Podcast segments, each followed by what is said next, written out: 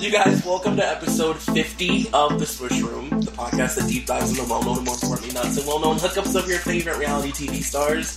I'm your host, Troy McKeedy, and um, I mean, I don't. This voice needs truly no introduction. Like, but he's basically my co-host at this point. Um, my Canadian correspondent out on the scene with a microphone, doing the Lord's work, just like digging through people's file files and medicine cabinets for me in Canada because I can't get there. Russ Martin, how are you, sir? Troy, I'm fantastic. Thank you for having me back. Uh, congratulations on 50 episodes, buddy. Thank you. I mean, I felt like who else to do my 50th episode with than you? Well, it is an honor. Uh, Troy, can we do a little bit of house cleaning up top? Absolutely. Housekeeping, house cleaning, housekeeping. Uh, you do not sell yourself to these people. Uh, the listeners need to go and rate and retu- rate and review on iTunes and rate and review on iTunes, even if you are a Patreon member, to the Smushroom specific podcast. I went and did this. It took me a very long time. I'm not actually subscribed. I now am. Go subscribe to that one. Give that one some love. Push it up in the rankings, and uh, let everyone know that you think that this podcast is what iconic. You're an Earth Angel. Please. Also, also, please, if you do comment, uh, also let me know the words that you hate that I say as well. Um, iconic is one of them, obviously, but there's so many that I repeat repetitively that there has to be more. Uh, like, but, um, let's do it. um, also, by the way, you have a birthday coming up. Are you excited? Uh, I am petrified and excited, and I'm about to join you at 30 on this Friday, which is like big old spoiler alert, but also Alanis Morissette's birthday. I mean, can we talk? It's like so. It's so. It it always works out this way when we record together. Something, some weird Earth thing happens where it's like meant to be. Uh, are you technically a Gemini? You must be. Um. So I'm an Aries. I'm an Aries, but I'm an Aries cusp. So I'm an Aries Taurus cusp. Got it. Well, welcome to Gemini season. yeah. Well, thank you. Uh, I mean, like, look, as a month long 30 year old, I'm full of wisdom and all kinds of things that I could teach you. So anything you want to know, I've really, I've lived a lot in this month, just so you know. Uh, well, I am expecting some sort of a care package to get me through. Are you kidding? no, I'm not. Duh, it's gonna be it's gonna be all of Alanis's like because I know that you have Jagged Little Pill, so I'll just give you all a box set of her flop albums. I look forward to it. Um, well, spoiler alert: we are talking today about Alanis Morissette and Ryan Reynolds, and um, I'm excited. Like I, you know, obviously you and I are the same age, so we grew up with the same affinity towards Alanis Morissette. Um, we're both homosexual men, so I feel like we have the same sort of like. Russ and I share the same um, affinity for a strong female. Like we love like we've built a lot of girl power in us, and Alanis Morissette is like you know a definite pillar, a building block as to like why I think because we were both probably you know super influenced by her at a really young age, and she just means a lot to us. Absolutely. This album came out when we were seven years old, and we were just like tiny little angry homosexual boys bouncing around to it. My mom's. Can I tell you something really funny? My mom's yes. first, like, uh, her first, like, I think that like everybody around my mom, like, but definitely probably knew I was gay at like birth. But my mom was like, when she just didn't really ever think about it, and uh, when this album came out, I used to play it like obviously on repeat, just like all the fucking time. And um, I don't know why I thought this was like a chic adornment. Like I thought like this was something that like a rock star like Alanis would do on stage. And I I went through my mom's I went through my mom's um, closet and I literally tied one of her like expensive sh- silk sh- scarves around my leg and it was like performing this album in the living room, and she walked out, and I realized that she was probably watching me for like two songs.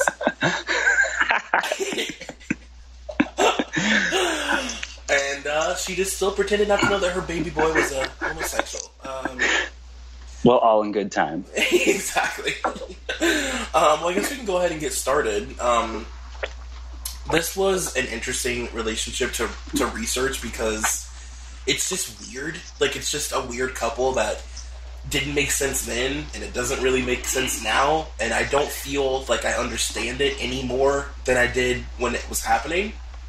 I, I don't think I understand it at all. I don't think anyone understood it then, and I think even looking back and doing all of this research, I am still just scratching my head at how this possibly came to be. It literally makes no sense, and I mean, a lot of the stuff that I read, like I'm sure we read a lot of the same articles, um, and it's a lot of like, it's a lot of people being just confused and also talking like really poorly about Alanis's looks, which is like, I felt really bad about. Like, how did she get him, kind of thing. Like, There was so much of that. Uh, people calling her Uglanis. Like, I will come for you. I will knock at your door, and I will politely ask you to stop using that, like the good Canadian boy that I am. like it's so fucking rude, and it's like, okay, like, was Ryan Reynolds blessed with like a on paper attractive face? Sure, but he's also like the most boring, dull person to ever exist in the history of celebrity. Like, I don't, I don't get it. Oh, he is so vanilla, and finally has found another cone. Did you Like- say your house? It was like, was that your housewife sideline? Uh, he's a real snooze. Uh, I I didn't think much of the man before this, and after reading a whole bunch about him, I think that I think less. Uh, Ryan Reynolds is fine. He seems like a nice guy, and that's the top line. Yeah, that's pretty much it. He's just a nice. He's a nice guy. He's got like that like Shep. I don't know if uh, if you watch Southern Charm. Oh, I do. He he gives off like Shep vibes to me. He's got that very like broy, um, sort of like frat-tastic humor that like has worked his whole life. He's like, you know what I mean? Like he's just he's, He's a human polo tee. he literally is like he's just a bro. Um, and like not in like the horrible like college campus date rapey way like Right. there's nothing really negative that i have to say about ryan reynolds i didn't come across anything that he had done that was totally monster like but you know he's oh a no, yeah. he's a t-shirt i'll be passing on when i walk by at the mall Yeah, exactly. um, so Alanis and Ryan, they started dating in February of 2002. Uh, they met at Drew Barrymore's birthday party, and they got engaged. stop I mean, like, I there's so much to say about that when we get to it. Like, I don't even I, the what I've worked out in my mind. I'd love to run by you because I I had to make sense of it. It was like a Rubik's cube for me. yes let's jump ahead let's get to the drew barrymore of it right now we will get back into chronology i promise dear listener but i need your drew hit me with it Okay, so what I picture is that like Drew obviously loved Jagged Little Pill, and like I don't know if they were like I don't I wouldn't imagine that they were like friends, but like probably just like liked each other's work and like somehow ended up at this party together. And I imagine that Drew, while probably smoking a cigarette and like probably really drunk, you know what I mean, like hmm like wine drunk, I picture as well. Um, like six roses in yeah Yes. like developing her like Barrymore wine. Um I picture that she just like introduced them and said like you guys would be great together. She said like you guys would be great together. I mean, I'm full stock buying it, but what in the like fresh Canadian snow hell was Ryan Reynolds doing at Drew Barrymore's party while he was busy being the guy on Two Guys, a Girl, and a Pizza Place? I I don't understand it. Like, who at CAA sent out that invite? It was it had to be a friend of a friend of a friend of a friend of a friend that and like invited. I mean it makes no sense. I have not been able to find so much as a Google image hit that includes Drew Barrymore and either one of these people. Uh, there's no information that connects them whatsoever other than this chance meeting at her birthday party. It's bizarre, but It's extremely bizarre, and also, it's hard for me to even like. I don't know. Maybe just because I blocked him out. I didn't block him out. I just I've never cared about Ryan Reynolds, so it's hard for me to even like place where he would be socially during this time. Like, who were his friends? Like, I don't. You know what I mean? Like, I can't even like. I, I just I, I don't know. He's just such a blind spot for me. I mean, we will look for context clues later, but I like this Drew Barrymore theory. I'm subscribing to it. We are rewriting history. That is what had happened.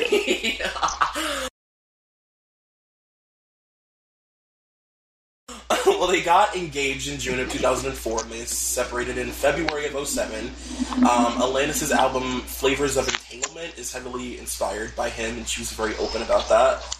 Um, and uh, this was for the first of many engagements for Ryan. Like, there's a lot of articles written about him being this like sort of serial monogamous, and like he loves to be engaged. Apparently, like not only does he relationship hop, but he like likes the idea of planning a wedding or something. I don't know. Um, so that's a weird thing. He's got a bit of like a runaway groom, Julia Roberts, to him. Yeah, like who gets engaged three times in a row in like two years? I mean, it's a, it's a lot. Like it's like uh, okay. Um, and I do think it's worth worth mentioning that. Uh, yeah, this is just like a relationship that you see on there like there is no countdown list that exists in the internet world of like strange relationships that they're not on. Like that's every single one. Every single one. This is their legacy that they were this weird couple that people didn't understand, and they still are. And it's a lot of like, oh my god, remember when they dated? Like it's it's mostly that. But it's oh my god, remember when they dated for five fucking years? Yeah like they were together for a long, long time. Uh, so it was totally weird, but it wasn't a blip in either of their lives. It was a serious, long relationship, which makes it even stranger. I know. I was thinking when I was doing research, like, you know, there's a lot of talk of like children, like people asking them like they were gonna have kids, and like I feel like we were just truly a a literal like thrust away from children between these two people and how different the world would have been if Alanis Morissette's child was from Ryan Reynolds and you know what I mean? I can't even. Because that was like, I mean, people they were like really this was hot and heavy, and they got to they got back together. I mean, they broke up and got back. I mean, it was a whole thing. Yeah, they were. Yeah, they were serious about the whole thing. They were we met in a previous life serious about it. Yeah, exactly. um, well, do you want to start with Alanis? Yeah, uh, so Alanis Nadine, middle name Morissette, uh, was born on my fucking birthday, June 1st, 1974, in Ottawa, Ontario, Canada. Uh, we are Gemini twins. Uh, she did a TV show in elementary school called You Can't Do That on Television. Uh, it was a Canadian TV show that did it was a local TV station, I believe, very low budget, but it ended up getting picked up by Nickelodeon. Do you remember ever watching it as a kid? I've only ever seen clips of it. I don't remember really anything about it, and to be honest, I think all the clips I've seen from that show are from like different people's behind the music, like right. You know what I mean? Yeah, yeah. Uh, so she was on it, and at a different time, Ryan was actually also on it. Uh, they both did a string of episodes. Uh, that was her first sort of foray into the entertainment business uh, before she got into music. Uh, she recorded her first demo when she was just nine years old. She was very involved in dance as a kid as well. Uh, and in Ottawa, she had garnered some attention from local A&R people, uh, but everyone thought that she was too young to sign. Uh, so when she was peddling her music around Taylor Swift style around Ottawa, uh, they said like, "Whoa, you're talented, but not quite yet." Uh, and so it wasn't until she was 14 that she actually uh, signed a record deal. Can we talk about her her first demo though? Because I went on YouTube and listened to it. I'm not Did you? Not bad. I mean, I'm just saying, like for a nine year old girl, like truthfully, her voice was like developed and strong as fuck. She had that iconic. Sorry about it. That iconic Alanis yodel. Yeah, I mean, like truly, it was like it sounded like adult Alanis just singing like the cheesiest '80s like kids bop song that you could ever fathom. But she sounded really good. It was shocking. I'd suggest everybody go listen. There is there's something singular about her voice. Uh, her early music was very color by numbers pop, uh, but she does have a unique quality to her voice. I agree. I just love the idea of like of like nine or ten year old child prodigy prodigy Alanis Morissette like like p- pouring her heart into a microphone or what she thinks is her heart at that point. Um, and it's like some crazy love story. You know what I mean? She's like nine. Like I don't know. She was just you know she's just one of those girls. Like she was just clearly born to. She was a child prodigy. Like she was so Yeah. talented as a kid, but nobody. I don't think people really like understood her talent for a really long time, which is really sad. Yeah, no, and it wasn't until she had sort of failed as a pop star uh, that she went on to move to Los Angeles and to write Jagged Little Pill and all of that. Uh, but there's this huge portion of her career where she was a Canadian pop starlet. Yes, Uh, I'm like so excited to talk about. I have so Yeah. much to say. So she was such a little teeny bopper, uh, and with this deal uh, from MCA, she put out uh, a debut album called Just Alanis, uh, and it was dance pop. She constantly was getting compared to Debbie Gibson and to Tiffany and to uh, a personal fave, a fave of the podcast, uh, Paula Abdul. Yeah, and it's like okay, so the album was clearly horrendous. Like it was truly horrendous pop music, like just empty nothingness, but also like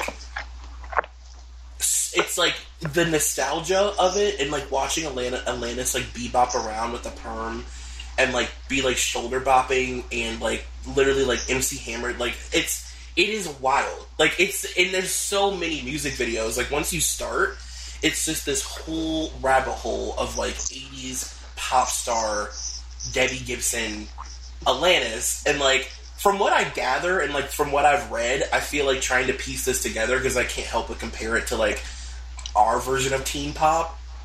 It's like from what I pick up, it's like sh- if Debbie Gibson and Tiffany were like the Britney and Christina of like the pop music scene at that time. Like it feels like she was a little bit of like a Mandy Moore. You know what I mean? Like, Sure, yeah, yeah. making hits, but like nobody took her seriously at all, including maybe even herself a little bit, but also was like a little profitable. Certainly, yeah. No, it was a little profitable. Uh, she sold 200,000 copies uh, of her debut record, uh, which I guess is platinum in Canada. This is a much smaller country, so it's easier to to rack up those certifications. But that's a huge number of records. Like if you even think now, like 200 is like what Katy Perry opens with. Yeah, I mean that's amazing. And like, even though she was being critically panned and made fun of, they were like, "This girl's got moxie. She's got enough moxie to sell a few albums and uh, you know deposit some coin into our, our satchels." So like, whatever.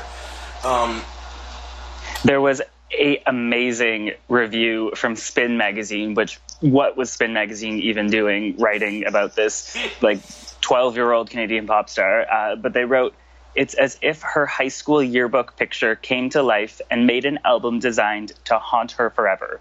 Sometimes cheese is Velveeta.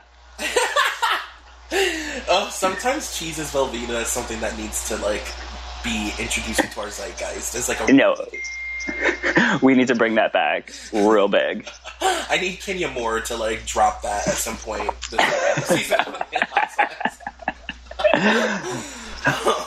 Something else that I thought was really interesting, this sort of like folklore behind um, the like recording process for her as a kid when she was, you know, she was like 13 years old, like hanging out with all these like older people.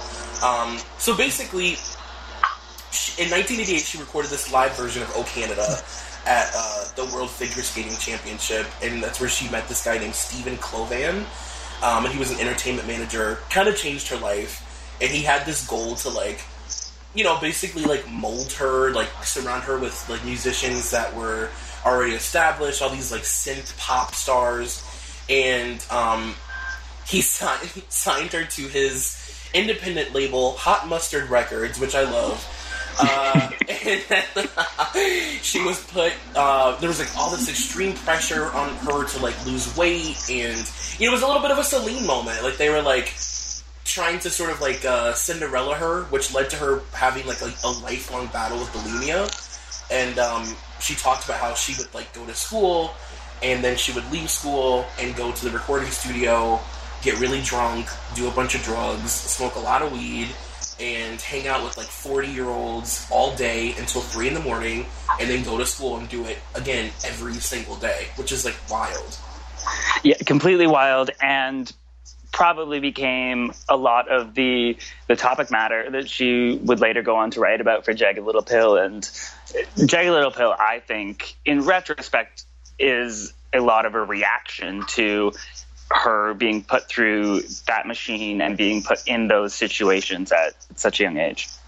Oh, absolutely. I definitely think it was like, especially looking back now, and it's weird because it's like it spoke to all these angry. It spoke to all these like, um, all these people I feel who like felt misrepresented or like not represented at all, especially women, in what was happening during music at that time, and like, she just. I mean, it's it, she. So she released a second album uh, was also critically panned. It was a less gl- they called it a less glitzy production, which I, if I ever release an album, I hope that it's described as a glitzy production.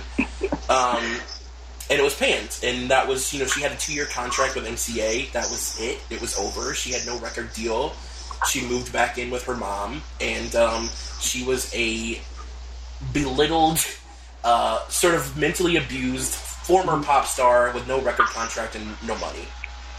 No, the only thing that was sort of left was that uh, she still had a publishing deal. Uh, so that was what took her from Ottawa to Toronto around the time she graduated from high school, I guess. Uh, and they kept her on. They wanted her to write songs for other people. Uh, and that led to a three year break from music uh, and sort of set the stage now we're going to finally talk about Jagged Little Pill. Truly, the reason we're recording this, the reason you guys are listening. I mean, like, come on. And it's I'm like so excited. Russ, I have so many things to say, and I know that you have so many things to say. So so many.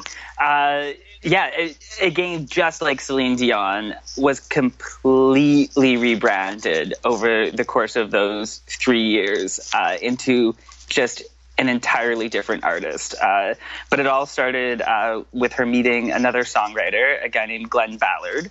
Uh, who was a co-writer for Man in the Mirror for Michael Jackson. Uh, this guy has written for everyone. Uh, the list includes Wilson Phillips, Pointer Sisters, Aerosmith, no doubt, uh, Katy Perry more recently. shout out to the Canadian listeners, the Moffats. Troy, do you know who the Moffats are? Yeah, I do. Okay, all right.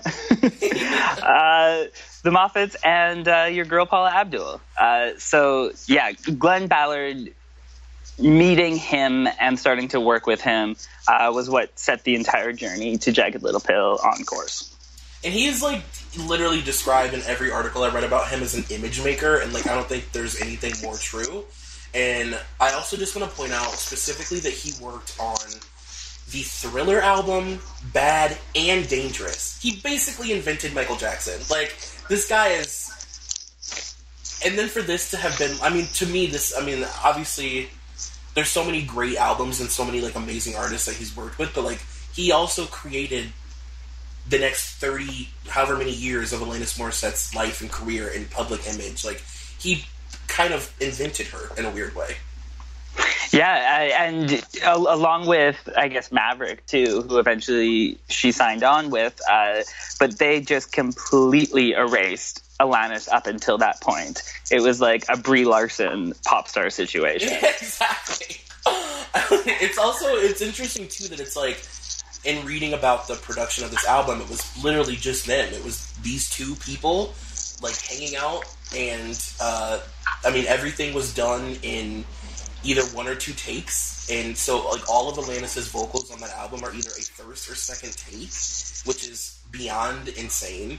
Um, and I read in uh, an interview that "Ironic" was the first song that they recorded together slash wrote together, and they both kind of had no idea what they were doing. Like there was no genre that they were going for or anything specific that they were looking to sort of accomplish. They were literally just making art and doing everything by ear, which sort of became like Alanis's identity as a songwriter.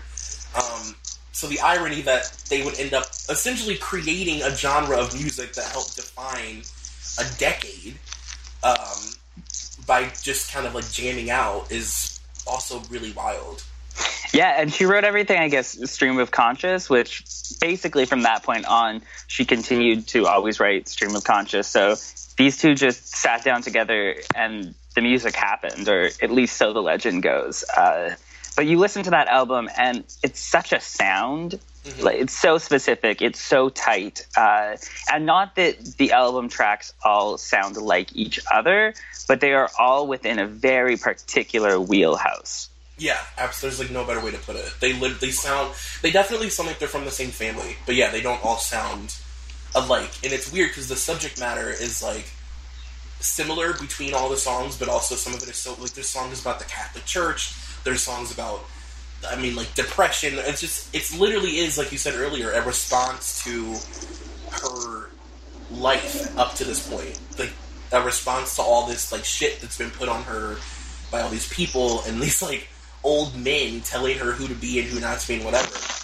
Um, but yeah, it's also I feel like worth mentioning, like you said earlier, that she, you know, was passed by every record label, and then um, she was signed to Madonna's label, Maverick Records, and uh, they essentially just gave her free reign to literally do whatever she wanted, a complete new slate, and um, yeah, it was as if the first the first couple years of her career literally didn't exist. Which I mean, honestly, as a person who discovered her as a, an American, I had no idea. I was also seven.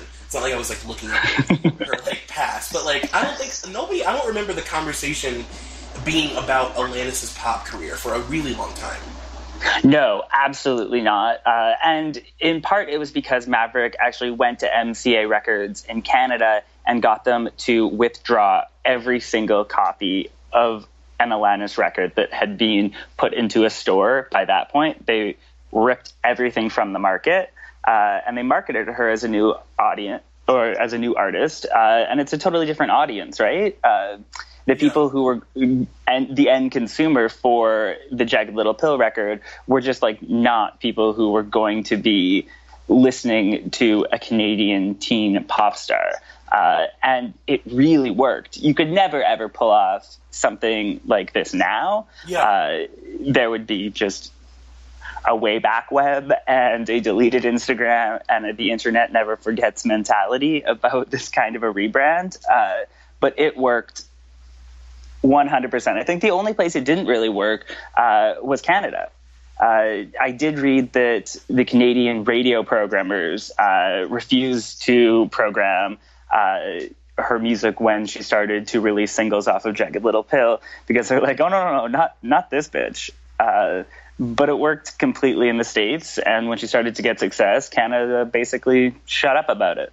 You guys, I hate to cut you off, but at this point, I think you know the drill. You've got to be a Patreon member to hear the remainder of this episode. So go to patreon.com slash ebpsychos. At that point, you will uh, be asked to donate, and then when you donate at this level, you'll get this podcast, you'll get the remainder of all the episodes every single week. You'll get Liz Bentley's Feathers in My Hair, which is the Teen Mom podcast. Um, you'll get me and Molly's uh, Britney and Kevin Chaotic special. You'll get all the stuff that Molly does exclusively through Patreon it's well worth it. And also, if you're not a member of our Facebook group, go to mollyandthepsychos.com. It'll take you straight to it. And uh, all we do all day and all night is talk about reality TV. It's super fun. So, like I said, patreon.com slash ebpsychos and mollyandthepsychos.com.